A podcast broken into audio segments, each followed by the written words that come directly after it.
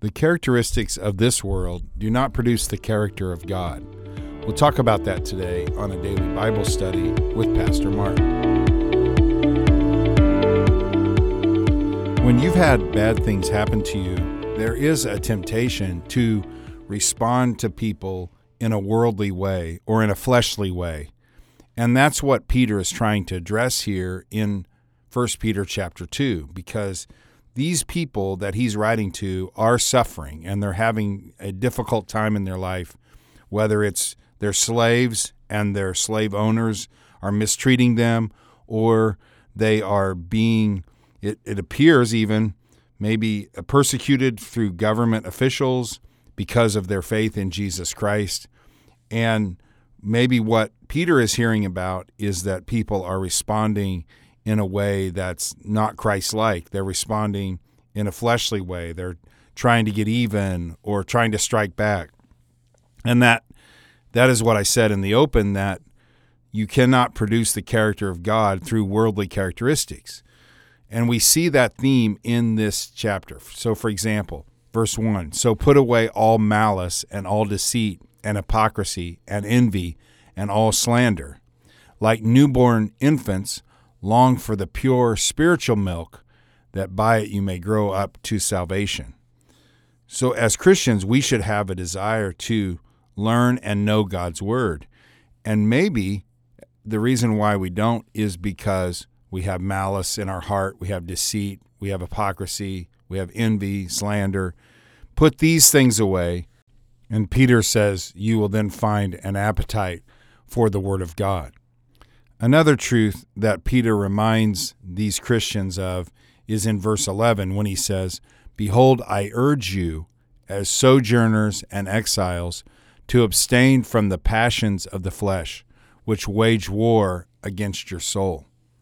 Keep your conduct among the Gentiles honorable, so that when they speak against you as evildoers, they may see your good deeds and glorify God on the day of visitation. Many of you have probably heard of the term ugly Americans, and the reason why sometimes we have that reputation is because we go into foreign countries and we don't respect their customs and we act in an obnoxious way. So consequently, sometimes we have that reputation. Well, as Christians, we need to remember that we are not from this place, that heaven is our home. So we want to be good representatives of Christ and of the kingdom of heaven while we're on this earth. And so when we suffer, we do things the kingdom way, not the earthly way. In fact, he says, Jesus was our example. He was the one that was sent here to show us how to deal with suffering and how to deal with people who mistreat us. And that's what he says in verse 21. For to this you have been called, because Christ also suffered for you, leaving you an example, so that you might follow in his steps. And how did he respond? He committed no sin, neither was deceit found in his mouth. When he was reviled, he did not revile in return. When he suffered, he did not threaten, but continued entrusting himself to him who judges justly.